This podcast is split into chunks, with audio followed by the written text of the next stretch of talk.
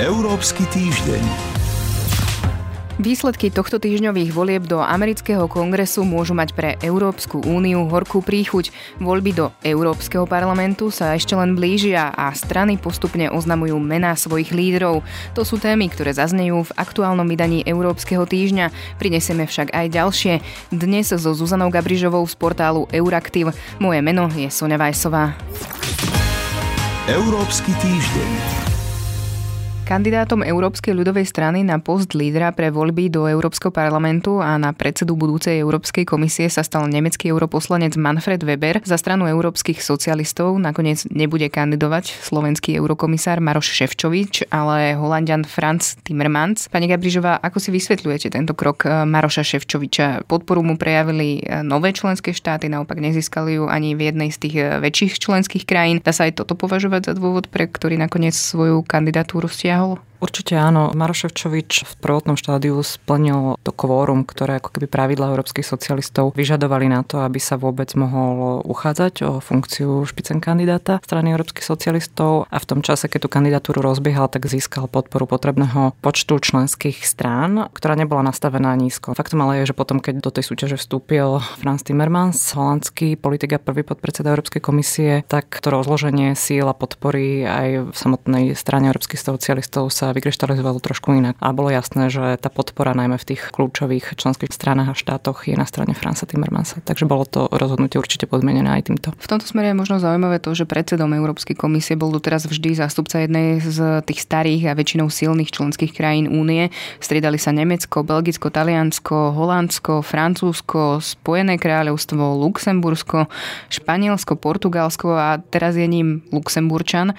Nede teda určite len o prestížny, ale aj o mocensky dôležitý post. Má kandidát z menšej členskej krajiny a z tých nových členských krajín vôbec šancu stať sa lídrom Európskej komisie? Keby sme sa rozprávali o veľkosti, Luxembursko je pomerne malá krajina, ale samozrejme rozumiem, kam mierite. Faktom je, že tento post ešte nezastával kandidát z nových členských krajín. Bolo by možno politicky vhodné, aby, aby to tak bolo čo najskôr. Trošičku sa to Únia v tých rozhodnutiach snažila vykompenzovať tým, že predsedom Európskej rady je Poliak Donald Tusk. Takže určite je to kritérium, ktoré sa berie do úvahy nejakým spôsobom. A ako vlastne tento post ovplyvňuje praktickú politiku v Únii? Je to naozaj extrémne dôležitý post, pretože je to práve Európska komisia, ktorá má takmer výlučnú právomoc prichádzať s návrhmi európskej legislatívy alebo iniciatív v tom európskom kontexte a v podstate ako aj jediná disponuje takým know-how a expertízou na to, aby to vôbec urobila, pretože vôbec dať nejaký legislatívny návrh na stôl, ktorý zohľadňuje veľmi odbornú a komplikovanú realitu rozdielných situácií v 28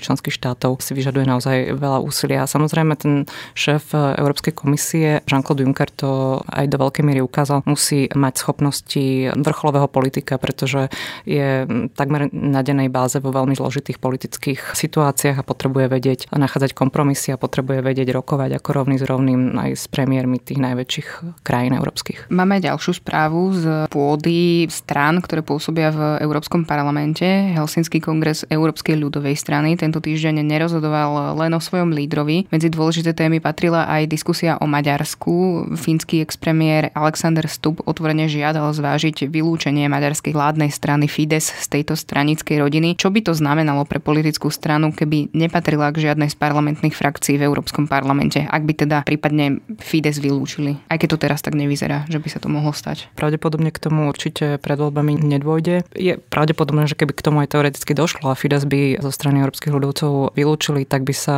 asi pridal k nejakej inej, možno aj novovzniknutej frakcii v Európskom parlamente po voľbách, pretože je naozaj veľký rozdiel pre politickú stranu, či je alebo nie je súčasťou nejakej frakcie. Ideálne, čím početnejšej, tým lepšie, pretože vám to dáva oveľa väčšie možnosti ovplyvňovať európsku, európsku politiku a momentálne v rámci európskych ľudovcov je tá možnosť pri súčasnom rozdelení síl najväčšia, takže aj Fides má značnú motiváciu udržať sa v strane európskych ľudovcov. Európska ľudová strana kritizovala Fides za kroky vo vnútornej politike. Aj hrozilo istú dobu, že e, ju vylúči zo svojej teda tej stranickej rodiny. Tento týždeň sa stalo, že po rokoch sa vládnemu Fidesu podarilo presadiť, aby z návrhu záverečnej deklarácie vydali pojem e, liberálna demokracia, čo je už teda roky pre maďarskú vládnu garnitúru červeným suknom, čiže dalo by sa povedať, že Fides naberá opäť na sile v tých európskych štruktúrach. V prípade tejto deklarácie by som povedal, že to skôr je nejaká taká hra o slovíčka, než že by išlo o podstatu, že by sa európsky ľudovci nejakým spôsobom zásadne odkláňali od liberálnej demokracie alebo hodnoty demokracia právneho štátu. Naopak aj z mnohých tých vyjadrení vrcholových európskych politikov vrátane Angely Merkelovej bolo jasne povedané, že toto, toto sú skrátka hodnoty, ktoré v žiadnom prípade tá rodina nemá v úmysle od nich odstúpiť a že vnímajú isté problematické tendencie, ktoré sú, hoci samozrejme tam neútočili na, na Maďarsko alebo na Fides priamo.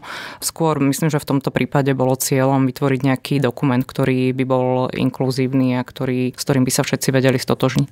Toľko Zuzana Gabrižová. Ďakujem vám za rozhovor. Ďakujem vám pekne. Európsky týždeň. Hospodárstvo eurozóny, ale aj celej Európskej únie začína pomaly klesať. Príčinou sú riskantné ekonomické opatrenia Spojených štátov vo forme cieľ a obchodného embarga, konštatuje to Európska komisia vo svojej najnovšej prognóze. Finančné trhy v Európe však straší aj nejasný výsledok brexitových rokovaní či ambiciózny talianský rozpočet.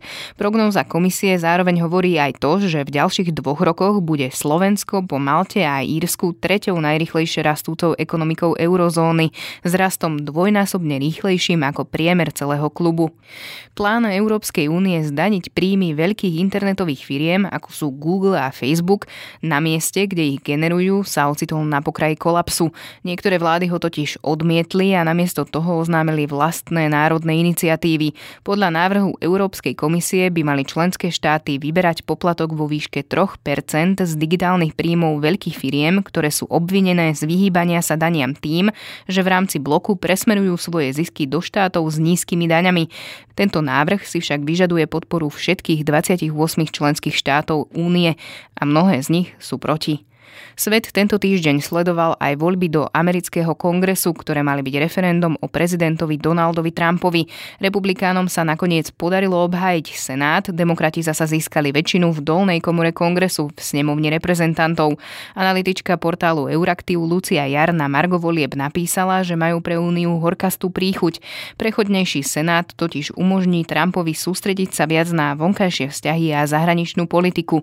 Úniu v súčasnosti v súvislosti so Spojenými štátmi trápia najmä pokračujúca obchodná vojna, vnímanie Iránu a Saudskej Arábie, blízkovýchodný konflikt medzi Izraelom a Palestíncami, ale aj otázky životného prostredia.